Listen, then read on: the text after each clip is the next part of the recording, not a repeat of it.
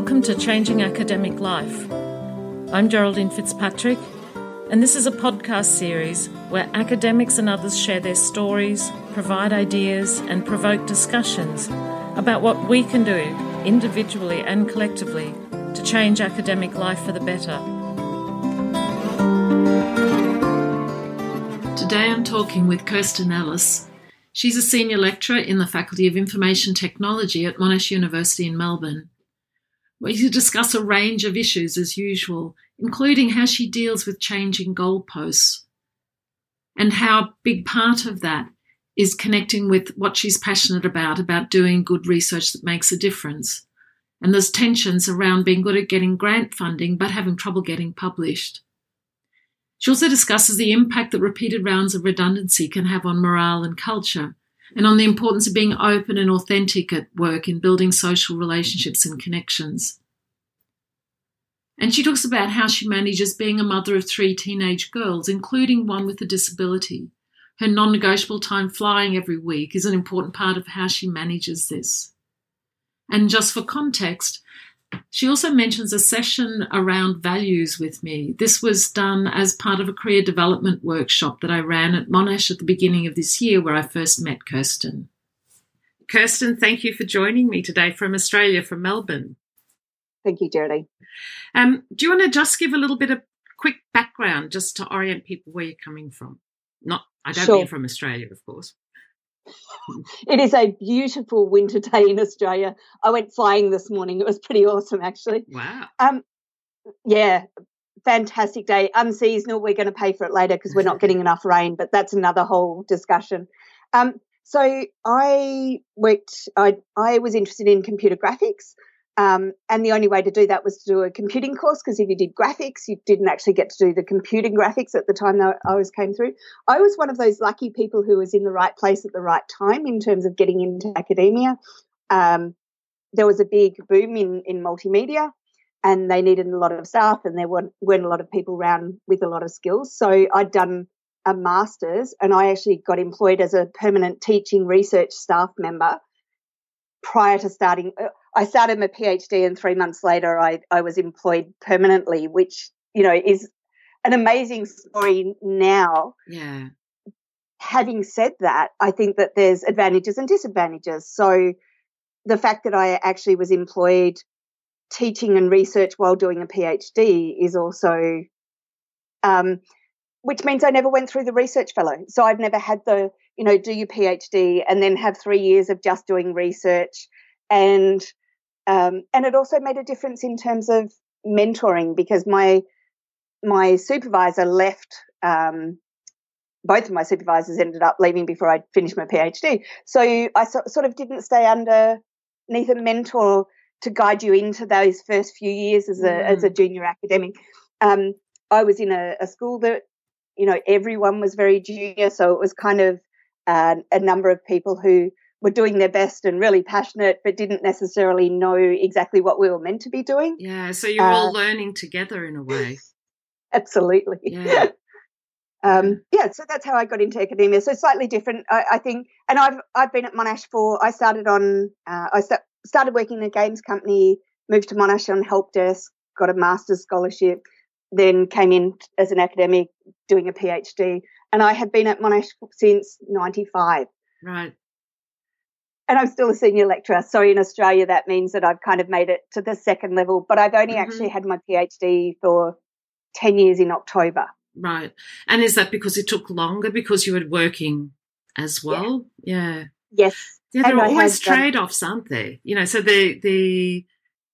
I'm fascinated by often the sort of serendipity of people being in the right place at the right time. I just, you know, the last discussion with Janet Reed also had lovely stories about this sort of serendipitous, you know, being in the right place at the right time and being opportunistic in getting jobs and moving into an academic position. And you have a similar sort of story, but also just the trade-offs around different funding sources and the implications of roles that you take on and how you're perceived, what training you have access to.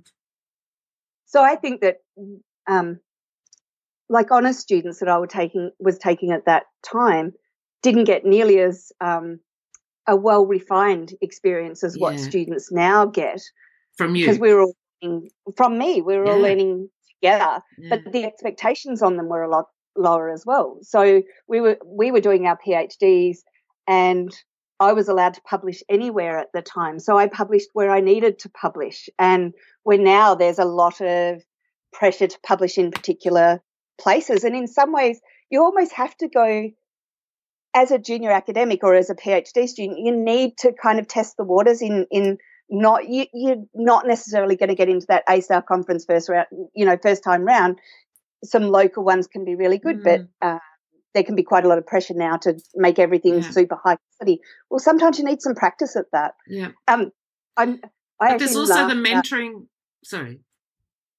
I laugh about doing a PhD because persistence beyond stupidity is my kind of motto. Like, I should really give up on things, and I just keep persisting. And it actually serves me well as an academic, because I have a lot of grant success. I have a lot of grant failure, but people don't see those because they're kind of hidden in the background. Yes. So you keep persisting, you try, you didn't get it, you try again, you refine it a bit. Do you know what I mean? So that persistence is actually a really important aspect. But the persistence in your own learning loop, because if you didn't have senior mentors around to say, help advise about what might be good publication venues or publication strategies, or helping you, giving you feedback on draft research proposals, you learn in your own way. Do you think you could have learned quicker with that feedback? Or absolutely, and I think the other thing for me is that the goalposts changed. We went through in Australia. We went through ERA in 2012. ERA Excellence in Research Australia, maybe. So it's an assessment exercise, isn't it? Where you have to report your publications. Yeah, it's a quality assessment exercise, and the advantage of I get why they did it, because at the time I was getting emails that say, "Here, send us one paper and we'll publish it in 3 venues, and it can count as a journal paper and a book chapter." And a conference, and it'll only cost you like $1,000. Do you know what I mean? So it was to stop people sending out these very dodgy papers and getting them published, because it counted 3 times. So up goes your metric. So I can understand why they did it, but they kind of then swung to the other side of things, which is the only place that you're allowed to publish is blah. And if your research, for me, I work with children and technology and in disability. But they weren't classified as, they weren't ranked at that stage as ASAR, therefore you're not allowed to publish there. Mm. You also weren't allowed to go to venues that were, or conferences that ran during semester. So you had to play this crazy game of trying to publish to places that didn't run during semester in Australia, because we run. Exactly. I was just going to say that the semester cycle is different to other countries. Every country has their own semester cycles. Absolutely. So you couldn't. And yet they had to be ASAR. So what I found was that I was very comfortable and was writing a particular type of paper, and I was having some success publishing. And then they said, no, you're not allowed to publish there anymore. You need to publish over here. But so they being your management at the higher university level.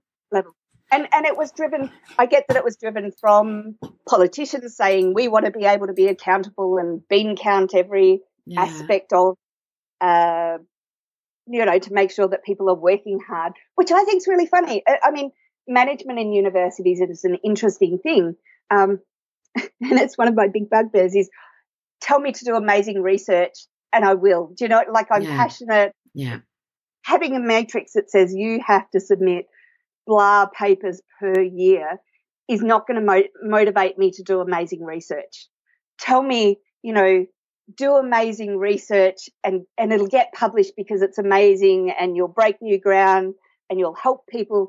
That's going to inspire me. That's going to make me work hard. Where telling me that I have to produce an unreasonable number of things per year is I don't see many people who are motivated by the big stick, especially in academia. I mean, you're in academia because you're like you're a HD student before you arrive. You're not one of the people who are like, oh, I'm not going to do anything and I'm just going to pass. You wouldn't do that. HD is high distinction. High distinction, sorry. So you're 90% students. Are the ones who go into academia. And if you weren't one of those, you wouldn't go into academia. Yeah. So they're kind of managing people the wrong way around for the type of people that they have. Yeah. Yeah. That's interesting, isn't it? And as you said, these pressures are coming from government, so it just sort of keeps falling down the food chain in a way. And I'm sure at our university that what they're saying is at the Vice-Chancellor level, they're saying we need to do amazing research and publish in high-quality venues. Yeah. The time it reaches me, it becomes you must publish 5 high-quality papers per year in these particular venues, in these particular venues. Do you know what I mean? And you have to guess 3 years in advance what those venues are going to be, because it's a looking backwards exercise. So we're not going to tell you how those things are going to be ranked in 3 years into the future. So have you found it demotivating?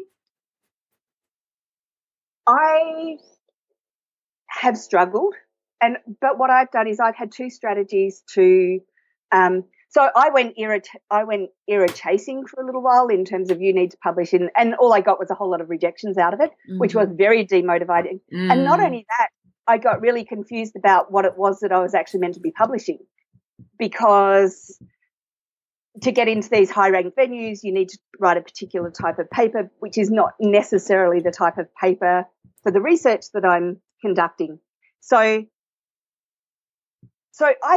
I think I'm the only person in a university who I grant above professor level and I can't get a paper published because what I'm doing has really good social impact. So one of the things that I developed is I do sign language teaching using technology, or sign language learning using technology. So one of the pieces that I created, pieces of software that I created, every child in the whole of Australia, every family has a copy of the software. So 100% on the mark for hitting audience, very difficult to get a paper published because it's very applied and it's very difficult to prove learning. Like I realised that it's just hard to prove that, like you think that this is going to be better. Like everything says this is good, but it's very hard to do that evidence-based research to say about learning, because it's so dependent on different people and motivation and skills and IQ and all those other things that can interfere, and it's relatively small populations, so you know it's hard to get a large enough sample to prove with evidence that this is the thing. So the strategies that I've used, I have actually, this is one of the ones that I'm not sure my bosses want to hear, but what I do is I very much go, I want to do amazing research that's going to have huge impact. Mm-hmm. And if I do really good research, then it should get published. So I've I've gone from chasing era to going, I want to do amazing research that's going to have impact. Yeah. And if I focus on that, then I should be able to publish where my boss wants me to publish, because it's groundbreaking, it's different to what people are doing. And the other strategy I use is I use creativity as a little bit of an antidote to perhaps these bean counting measures. So I do a lot of very creative work, and so at the moment I've was doing a braille keyboard, and one of the reviewers sort of came back and said, you can't do that with this technology, and it's like, yes you can if you push it way out there. So do you know what I mean? So by actually being creative and pushing things, I find it hard to have a lot of people like to have a very big separation between work and home, where for me sitting at home and building new circuits in front of the television at night is fine. It's fun. It's fun. Yeah, so I'm looking at your face light up there talking about it. Yeah. My children laugh at me because, I mean, I've made it in the world. I get to have a job where I get to play with Play-Doh and make without having to put up with children. Do you know what I mean? So I'm using them in a grown-up way, but they're really, really creative. But it's in very much a grown-up way, and is doing good in the world, you know. So I made a puppet for Open Day, and what I wanted it to say is that technology can be the most creative thing that you do. You know, you can go out to art and design, but they're not going to have a puppet that moves. Mm. And you can also do social things. And I actually think that some of that gender gap, when we're not talking about, you know, creating games for killing things to appeal to males, am I allowed? That's probably a horrible thing to say, but when we can go, hey, it's super creative and you can have lots of impact and it's, you know, social good, yeah. You actually appeal to a whole lot of different yeah. people. So, I mean, and that's about diversity, isn't it? You know, increasing the diversity of people, types of people who technology can appeal to, or letting a more diverse range of people identify themselves in this space.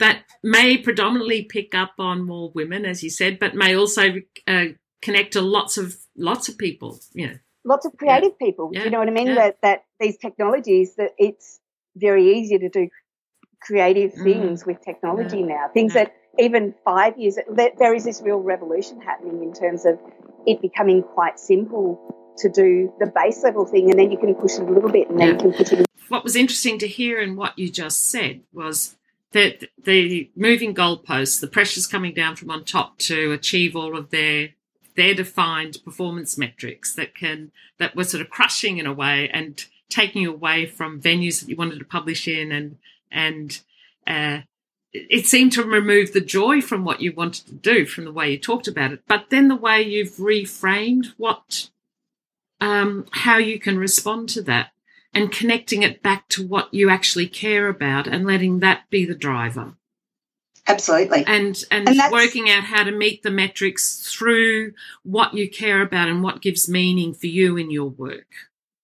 Absolutely. Yeah. Yeah, absolutely. I and it is that real reframing. And I actually did a session with you around values, and when I look at the values, it makes sense. So excellence, you know, I want to do excellent things, quality, you know, those sorts of things. And of course, then it makes sense that equity and making a difference in the world are things that I value. So if I can do research around those, they're going to motivate me. Where bean counting, just, you know, or ticking boxes is very unmotivating. So by reframing and saying, I want to meet their goals, but I want to do this in a particular way that's more tolerable to me, it makes sense, and it's a real motivator as opposed to demotivating. Yeah. There's a lot I think we need to rethink in terms of those sorts of metrics and targets and how to connect with people who are already, as you said, highly motivated in their work, and how to hook into their own motivation and achieve the outcomes. Are you also benefiting from, I don't know if it's the same in Australia, but in many countries, impact is becoming very important. You know, you talked about the goalposts moving. So one of the moving goalposts is now, say in the UK, when they have to report on their research outputs. It's not just the academic publications, but also demonstrating some real-world societal impact. So is that benefiting you as well, coincidentally, or not so much in Australia? Australia hasn't got there yet. I was really excited listening to the one by Janet Reed on the impact. I think we're starting to have impact stories, and I think that will make a really big difference to the acceptance of my work. My faculty is also changing, and that constant change, and actually I can say really positive about, you know, there's a whole lot of great things happening in the faculty, and so getting support through those mechanisms as well, and actually very clearly defined, here is what you need to do, and by having clear definition of where we need to target or whatever, for one, there are ones that are actually more acceptable to me as well, because they broaden the scope of what is acceptable. So there's this thing with, I work in sign language teaching. There's 5 people in the world who work in that. Yeah. Does that mean it's not important? No. Does it mean you're going to get a huge citation count? Yes. No. Yes. Do you know what I mean? Yes, so, exactly. So how do you define quality? And this is the struggle, is how do you define quality? It's Is it a popularity? Is it a, I don't know, you know, is it number of citations? That's popularity, not necessarily quantity. So if you had 5 citations from the 5 people working in that area, that's sort of 100% hit. You know, so what's popular is not necessarily what's important. Yeah. And in fact, breaking new ground and proposing things that have never been done before, sometimes that's hard to get published because it is new and it's different and people aren't necessarily there with you, you know. But it doesn't mean that it's not unique, important, you know, adding to the body of knowledge. I actually think there's a bit of a problem around, I personally think there's a bit of a problem around the reviewing process, you know, because everyone's kind of overwhelmed by it and there's perhaps things being reviewed by junior people and I'll get rejections on papers and I'll have 3 entirely different reasons for rejecting the paper. If you get some consistency, then you're getting a story as to this is where you're going wrong or this is what you need to improve or this is the part of the story that you're not telling correctly. Mm. If you get 3 different things, then it's hard to, is it just the rejection bias because we have to get down to a certain number of papers, not actually that there's a problem with the paper. Yeah. Yes, this is a common story that we hear, I think, about, you know, the problem is that it impacts you as an individual in terms of then going back to your department or faculty and trying to argue the case for the quality of your work, especially if other ways that you're making an impact aren't being recognised yet. Do you know the most frustrating thing for me is not actually the rejection on a paper that I think is that I think has meaning and is worthwhile. It's actually the fact that there's that information is then not actually distributed into the community. Mm. And I think that's actually where we're losing out is that perhaps there are papers that could add value to the body of knowledge that aren't making it because they don't fit within this kind of box of what's acceptable or what. So there's important research that's happening that just isn't making it out there, and I actually think that's a shame, do you know, like a real pity and a loss to the community. Yeah. So are you doing anything about that in particular? Yes, I'm absolutely. And so it's not, oh, poor me, it's very much, okay, so what steps can you take in order to actually get through this? And so I've been using mentors. I have a couple of people who have very much, you know, so taking the feedback and speaking to people about, you know, what is it that I'm not getting quite right in order to get this paper accepted, because the data is good, but obviously I'm not presenting it in such a way that people understand it. I mean, there is, when you only have 5 people who are kind of working in a particular area, I often will get back to me in the sign language area, why aren't you designing sign language material for deaf children? And it's like, it's not the deaf children get 40 hours intervention a week. It's the parents of deaf children who don't know sign language but almost every review comes back and says, why aren't you working with deaf children, not the parents of deaf children? Because they're not close enough to the problem to actually understand where the real needs are. So, but yeah, working with mentors is I guess my strategy. And I had one paper that I was particularly frustrated by, and I've got to say everyone that I've approached for help has always been incredibly helpful. And so I've approached people and asked them to read, and they really have given me genuine feedback on, you know, and it's often around reframing. Yes, it is. It's how to play the game in a way, isn't it? But in a way that fits with what you've done in your own values and what's important to you and about the work to communicate. Yes, absolutely. Mm. Yeah. So you said about still being senior lecturer after 10 years. Do you think that there are issues tied up with this publication around this, or are you happy with that situation? It's just the way you said it at the beginning that... So in Australia, you're not known as professor until you make it through lecturer, senior lecturer, associate professor, professor.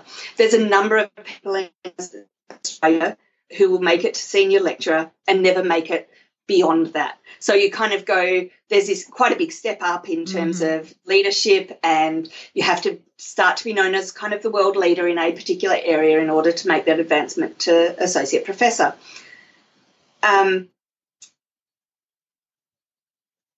When I applied for senior lecturer the first time round, it was, you haven't got any ARC grants, therefore you can't become senior lecturer. And it's like, prior to actually applying, it wasn't necessary to get an ARC grants. You know, it's a 10%.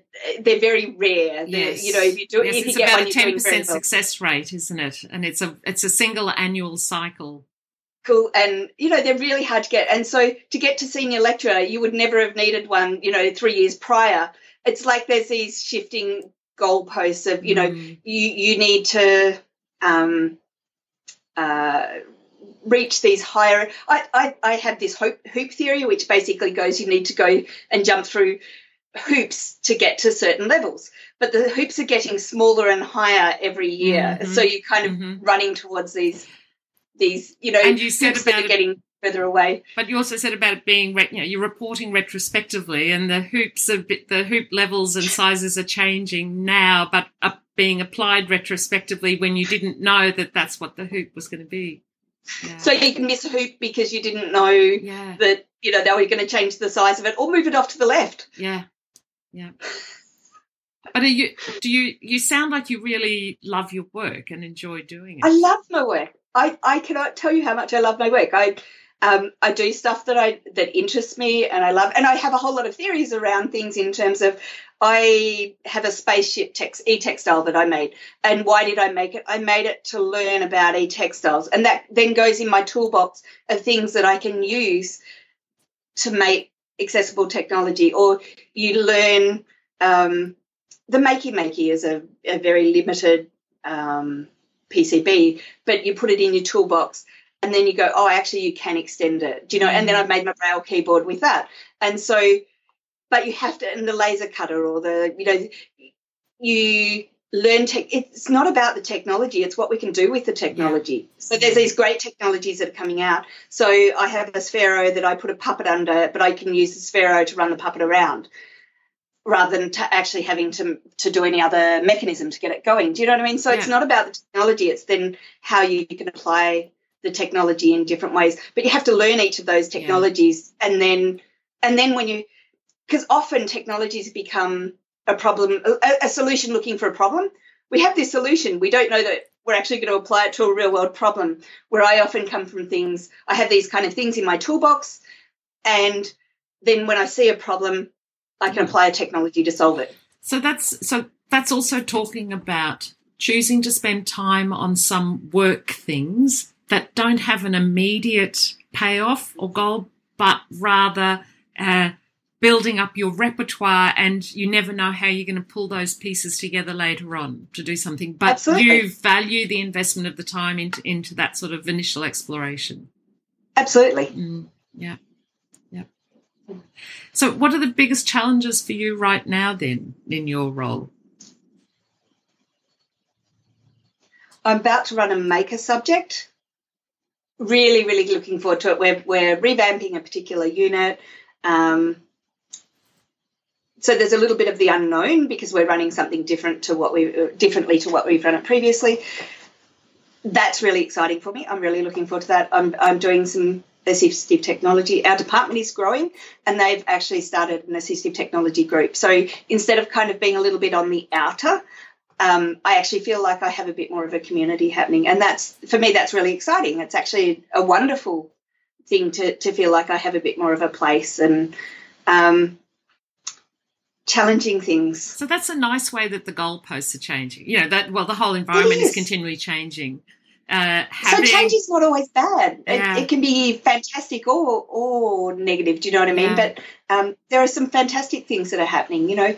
And but my challenges are, so a little bit of the unknown. I'm taking a web subject, which is, it doesn't inspire me quite as much as the maker subject, but, you know, you have a certain load that you have to do. Balancing family. I have a daughter with a disability, so that's always a bit of a challenge in terms of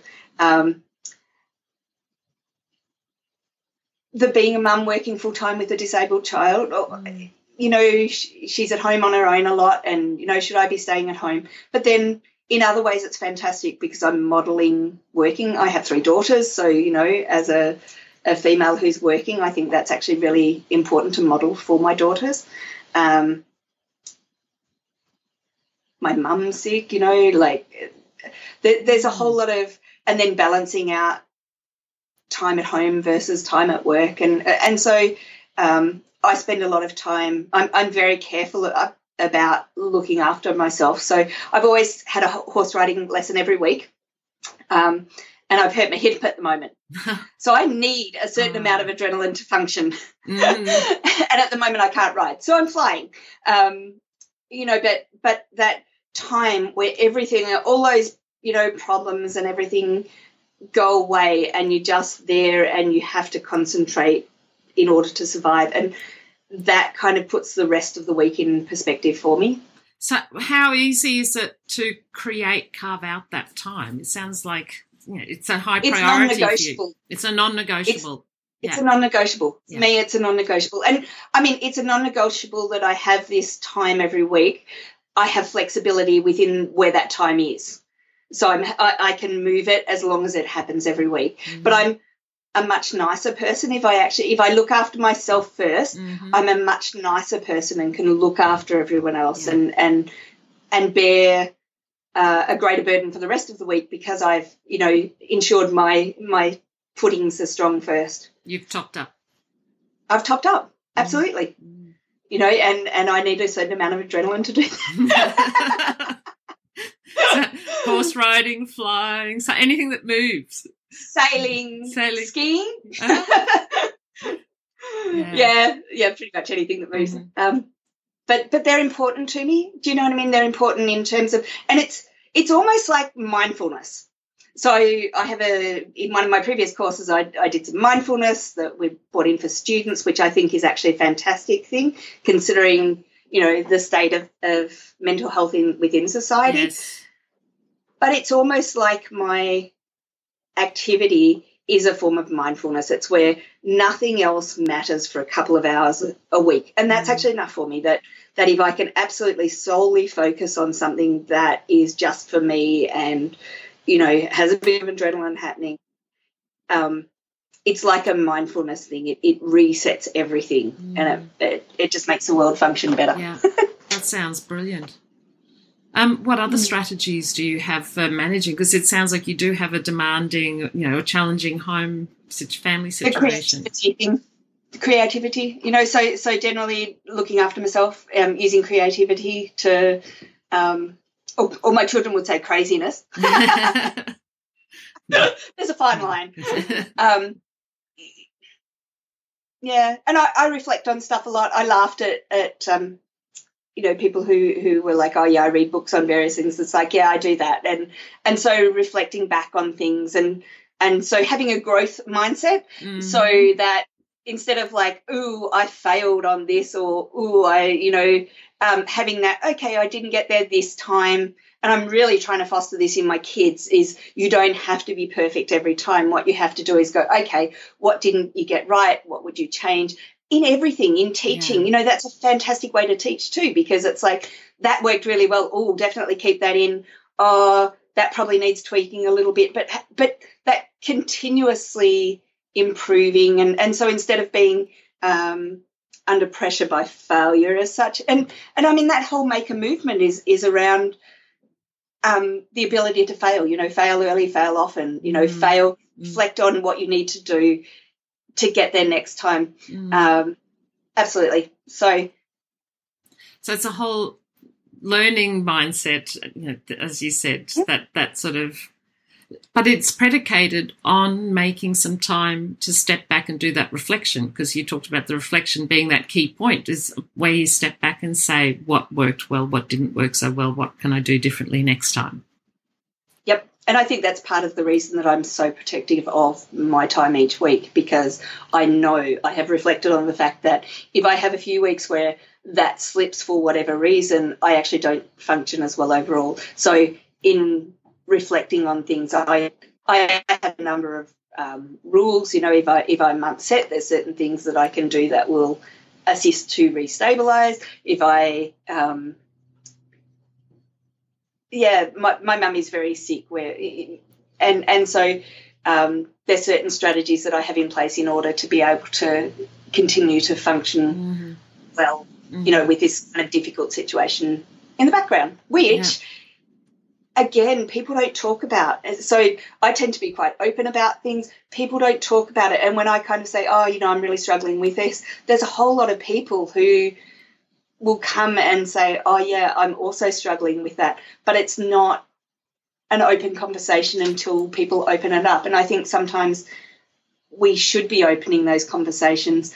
It's interesting. I read a lot of psychology stuff as well, but that when you walk into a meeting, if people are on their phone, then they're not doing the hi, how was your weekend? Is your kid okay? And establishing those really, really important relationships that mean that they're the ones that see you through later. Mm, yeah. They're the people that you can rely on later or that you can support later. So some of that is around the whole equity thing. I think, I'm only midway up, but I still try to look after the sessionals below me or the, PhD students below me in making sure that they have an equitable journey through their career as well. Mm-hmm. So you're pointing to issues about how we relate to one another and the culture of care and consideration that we have, seeing one another, recognising one another as not just being a role but having a full life and, it's as you said, just sort of saying, how is your weekend, how's your kid, how's your mum? So how do you have those conversations generally? You said about it's important to have those conversations. How do you bring them up or where do they happen? Think it's called overshare. And I'm not sure that it's always a good thing because, people have the right to not participate in those conversations as well. I don't know. I think it's that we talk about authenticity. This is part of me. So you don't get – same as I don't, not do computer things or circuits or whatever at home, it's all part of me. And so to be authentic, my work is not completely separate to everything at home. Do you know, it's – I am a whole person. I'm not the person at work and the person at home as two separate beings. Yeah. And I think that's – so I've been through rounds of retrenchments, and I think that I find that particularly hard because when colleagues are affected, it has an effect on me. Do you know what I mean? So I've survived rounds of retrenchment, but I think that's quite difficult. And I don't think that people at the top, the managers, I don't know if they understand the level of damage that happens. Some of the things that are happening at the moment in the faculty are fantastic, but I've been through this cycle before. Anyone who's been in academia as long enough has gone through these IT, incredibly popular, and then it falls away and we have to peel back all these people and then the people that you've developed relationships with and then we have this another boom and I'm not sure that we necessarily manage that process particularly well. And I don't think that there's enough recognition of how much damage that does to culture, and that culture is really important in terms of mentoring and supporting other people. If you're so worried about your job, you can't look after other people if you're not secure in yourself. Yeah. And that includes mentoring, or collegiality, or if everything comes down to these metrics, anything that isn't in the metrics then won't be done because it's not meeting the metrics. Yeah. Do you know what I mean? And that tends to happen particularly around times where you have retrenchments. Yeah. What would you want leaders, managers to do in these sort of cases? Because they're real impacts, aren't they? They do that. If you know that retrenchments are coming up, there's potential, then it does create this sort of sense of you've got to protect yourself and go after the measures that matter and put your efforts into those things so that you can keep your job maybe over someone else. I can so see it's a competitive environment as opposed to a collegiate environment. Yeah. Then those personal relationships that you just don't see that person around the office anymore who is a good mate or a good support. Yeah.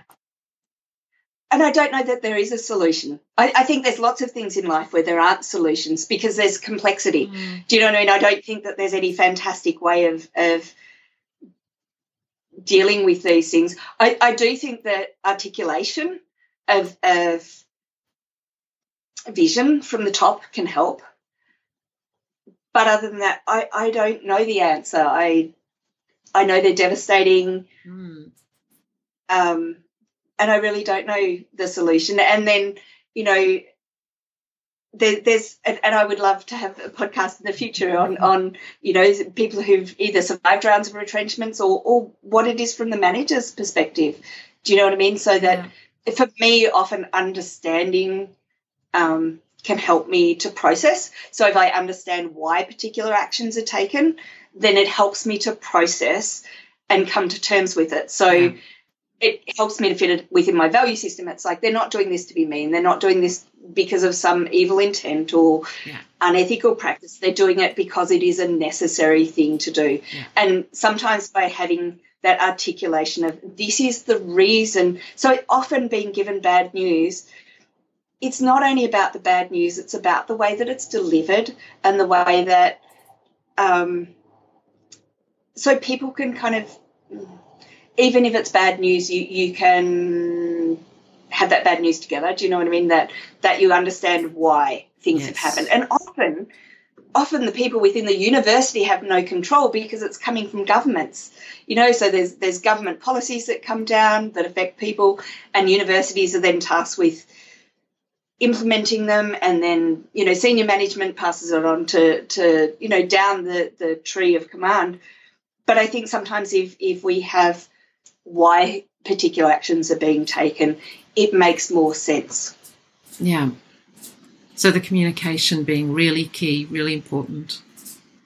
I do remember hearing a story, I'm trying to think where it was or who told it, about someone who had to announce a big round of retrenchments at a company, not a university, and ended up getting a standing ovation at the end. Because from this report, they actually did explain how it was a difficult decision, all the things that they had tried to do to avoid it, all the other sort of strategies, and then why they finally had to do this. And so people could really see the heart that they brought to those decisions and the sort of some of the practicalities behind it. And so while it was hard for the individuals, you know, it actually sounded like quite an amazing meeting to have been at, you know, to have delivered such bad news but to have got such a response. But our leaders often aren't trained to be leaders or to do this sort of very important communication and people management and culture management. Yeah, absolutely. Mm. And I think it would be incredibly difficult to do. And I actually... being a female in IT, in academia, has some advantages and has some disadvantages, as does it. But I've been participating in a women shadowing program, and I elected to actually get involved in that because I wanted the opportunity to see why some of those decisions were being made, to actually have access to people who are more senior. So when some of those decisions are being made, see how they're being made, to understand the process a little bit more so that I can take them on board with understanding of the thought that goes into them. So who have you been shadowing, or what sort of role have you been shadowing then? So one of the Dean of Education in another faculty, and that's been really useful. And then there's sessions as well where we can discuss some of the things that we see and the strategic things and things that are not necessarily directly on the shadowing, but the way that things function. And that's been really worthwhile doing. So what would be some of the key insights or learnings that you've got from doing the shadowing and having these sessions? Apparently there's this thing called Managing Clevers. It's a book. I think it's a Harvard review. And I was listening to it going, oh, I'm one of them.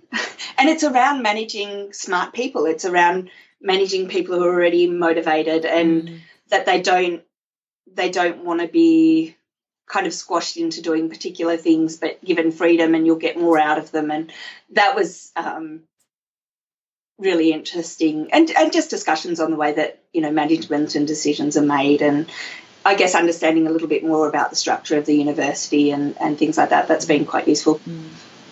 So you also talked about how you then work with people that you're leading on. And one of the interesting things, I think, is that we're all leaders at every single level. Yes, in different ways. Because there's always people who are below, I say below in inverted comments. You can be in terms of, whether that be undergrad, you know, even the first day you tutor, you are then in a power dynamic where you are above the people that you are tutoring at undergraduate level, you know. So there's always these power relationships. And it's really funny because I see myself as very easygoing and, hey, if you've got a problem, come speak to me. But, of course, this is not the reality of what the students see, because I have the ability to fail them or to – do you know what I mean? So my perception of me being an easygoing person to talk to or whatever is not necessarily other people's perception. And then you can reverse that and say, as I look up the universe, you know, up the hierarchy, then I feel, you know, in awe of certain people. Do you know what I mean? So there's hierarchies that so you're always somewhere within the hierarchy. You are, yes. And having done this and sort of reflected on these things and watched people, you talked about how you try to pay attention to the people that you're working with. You talked about sessionals, and they're part-time people or casual lecturers and that, aren't they, and your PhD students. What are some of the things that you particularly do? How do you play out leadership for yourself in your own roles? So when I'm working with people who are junior to me, I think it's actually really important to be realistic and have like a career plan. So, you know, if I do these things, how can I be strategic in order to get where I want to end up, whether that be in academia or outside academia, but knowing where you're going and what skills you need to get there, you know, what's strategic in terms of the things that you need to do.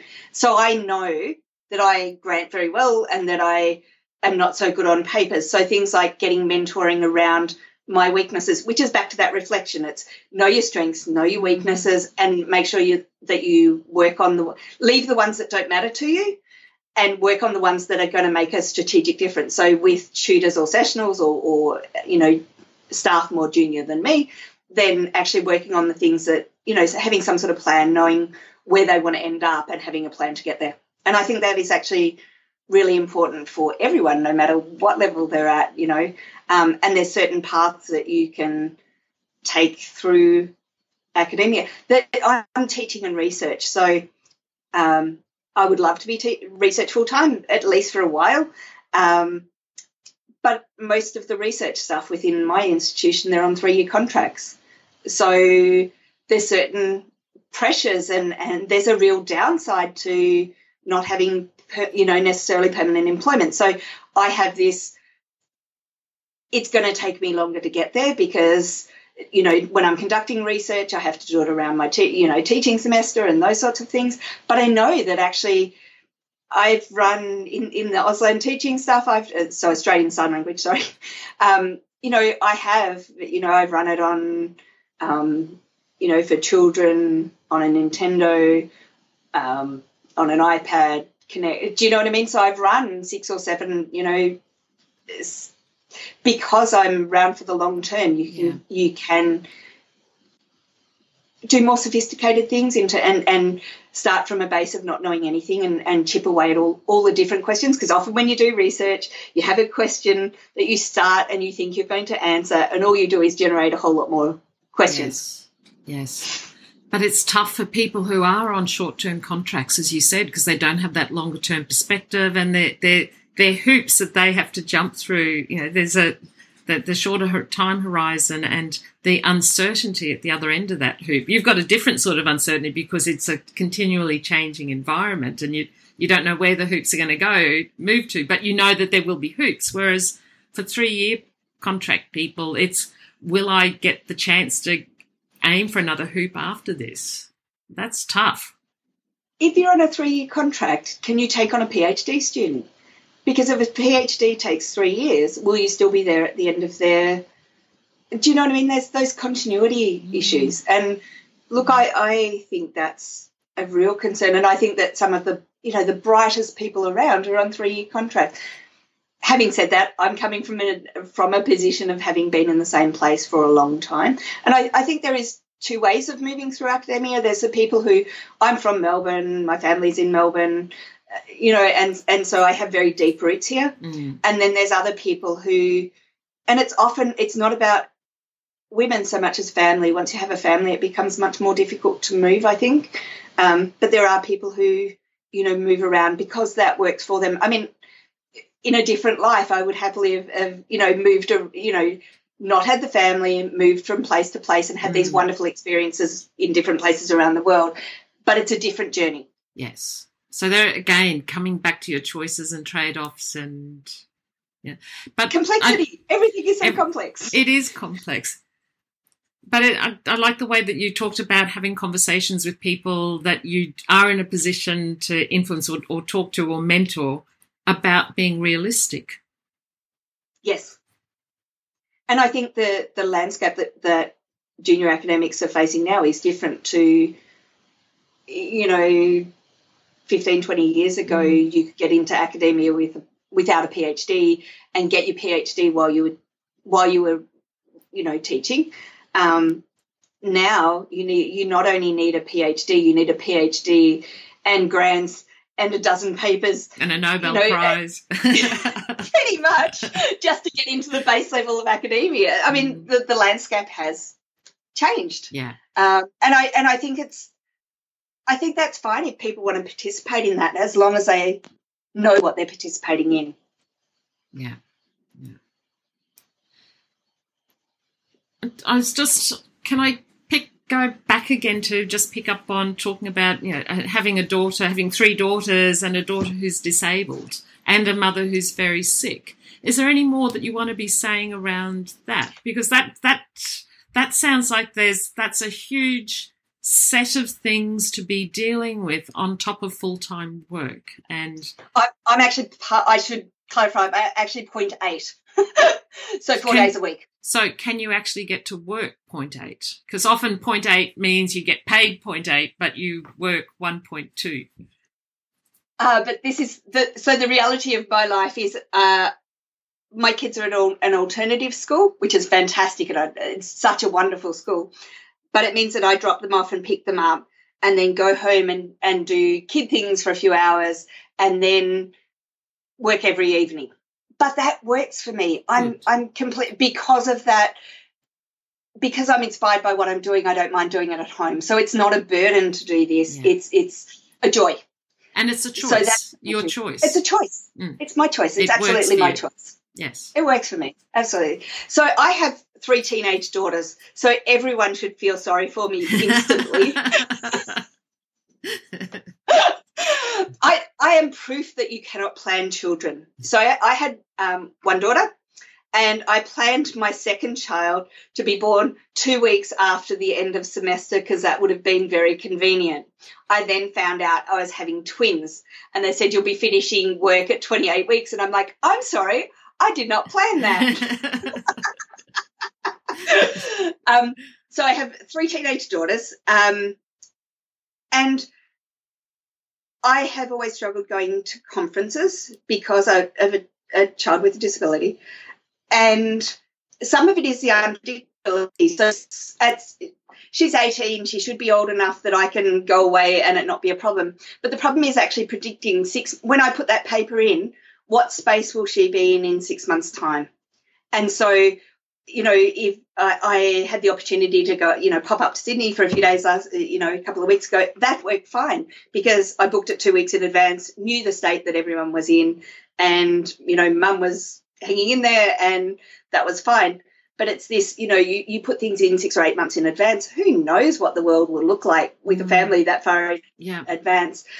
One of the things that I, what do they call it? The relative to, okay. So they have often on grants and things like that, they have relative to opportunity. I consider myself reasonably good at writing those statements in terms of relative to opportunity. It's not a whinge. It's more around this is the reality of my life. So, you know, it'll be, I have a child with a disability. This means that it's difficult to go to conferences. You know, so that's the impact that it has. And therefore, I might write journal papers, but they take longer to get published. Yes. So it makes a difference to what my track record looks like, but not necessarily the quality of work or anything else. It's just, so it's very much a statement of not a whinge. You know, I chose to have children. Do you know what I mean? But it's around stating the facts of, you know, because of this, this is the reality of the situation. Yeah. And is where the impact is. So when you read my track record, and actually if you do the maths that, you know, I'm actually 0.8, not full-time, so I'm 4 days a week, and teaching and research, I still publish at quite a reasonable rate given the circumstances that I'm in. Like I've never not met the criteria for a full-time academic, even though I'm part-time. Do you know what I mean? So, but I think it is, I think those relative to opportunity statements are important. Indeed. And being bold in making them. Yes. You know, being clear. But being real. Yeah. Yeah. And being authentic of this is the impact, you know, not Yeah, because it plays out in all sorts of ways. And I think that's really brilliant to be able to recognise what those trade-offs have been or what the impacts have been, but helping other people interpret it. And, you know, I think we all often need statements in our CVs, you know, or if we're applying for jobs or promotions, that help people interpret what they're reading. You know. Absolutely. Yeah. So I'm just looking at the time. Is there anything that you would really like to cover that we haven't really covered? The only thing that I'd like to add, so I have, my daughter has Asperger's and anxiety, and I actually think we have clusters. So my husband's an engineer and I'm in IT, and the number of people that I meet who have a similar story in terms of having children with Asperger's or autism spectrum, as it's now known. My daughter says you take people who can't cope with change and you change the name of their diagnosis. But I wonder if there's things that we could do as organisations to actually support people with children where there are clusters. And even if that's having a coffee, you know, once a month or once every 3 months and going, hey, this is the reality of my world at the moment. And people who are further down the journey going, you will survive it. So I often we'll have these conversations, which is you will get to the other side of this and you only have to, you know, you have to survive today and be safe and happy today, and you will get to the other side of the journey, because I feel a little bit perhaps further on a good day and on a bad day. Like it's never going to end, and do you know what I mean? But I wonder if, because I think there are clusters, and I think that when you start to open up these conversations, it can actually be useful for people. So just the same, just sharing strategies during the reassurance. Absolutely. And most people don't want to be told what a bad job they're doing. They're dealing with incredibly bad situations sometimes, or difficult situations, and most people just need to know that the fact that you care and you're trying will be enough, because you can only do what you can do. And so if you care and you're doing whatever you can, because I think my biggest fear is that, you know, my daughter's anxiety is all my fault because I haven't parented her correctly. And sometimes, you know what, it's not. It's just, it is the way it is. Yeah. Are there Facebook groups where people you know, because there's the academic women Facebook group, and you know, are there different forums where people have started to reach out? I don't do Facebook. It's probably very sensible. I don't do Facebook. I don't do. Yeah. Who has time for Facebook? Yeah. or any of those things. But you're talking about just even in your own local context, in what you were saying before about just being real about, you know, this is my whole life, you know, that I bring my life to work in a way. And you shouldn't bring your life to work. There is this kind of, but actually when. But so you are that person. You are that person who has this life. You know. Absolutely. And it inspires some of my best research too. Do you know what I mean? So it's not all negative. It's quite positive. But I don't think that, and I think there's a whole lot of research around that basically says that there is nothing like the face-to-face in terms of, I don't think that Facebook can necessarily play the same role as people that you have real, authentic connections with. So it's about authenticity. You've used that word a few times in the conversation. So it's about the authenticity of connections. It's about being real, about your own situation, connecting with other people who are also given permission by you being authentic to say their situation and to support one another. Absolutely. That sounds like a lovely point to stop on. So thank you very much for your time, because it's been great chatting. Thank you. You can find the summary notes and related links for this podcast on www.changingacademiclife.com. You can also subscribe to Changing Academic Life on iTunes and now also on Stitcher. And you can follow Change Acad Life on Twitter. And if something connected with you, please consider sharing this podcast with your colleagues so that we can widen the conversation about how we can do academia differently.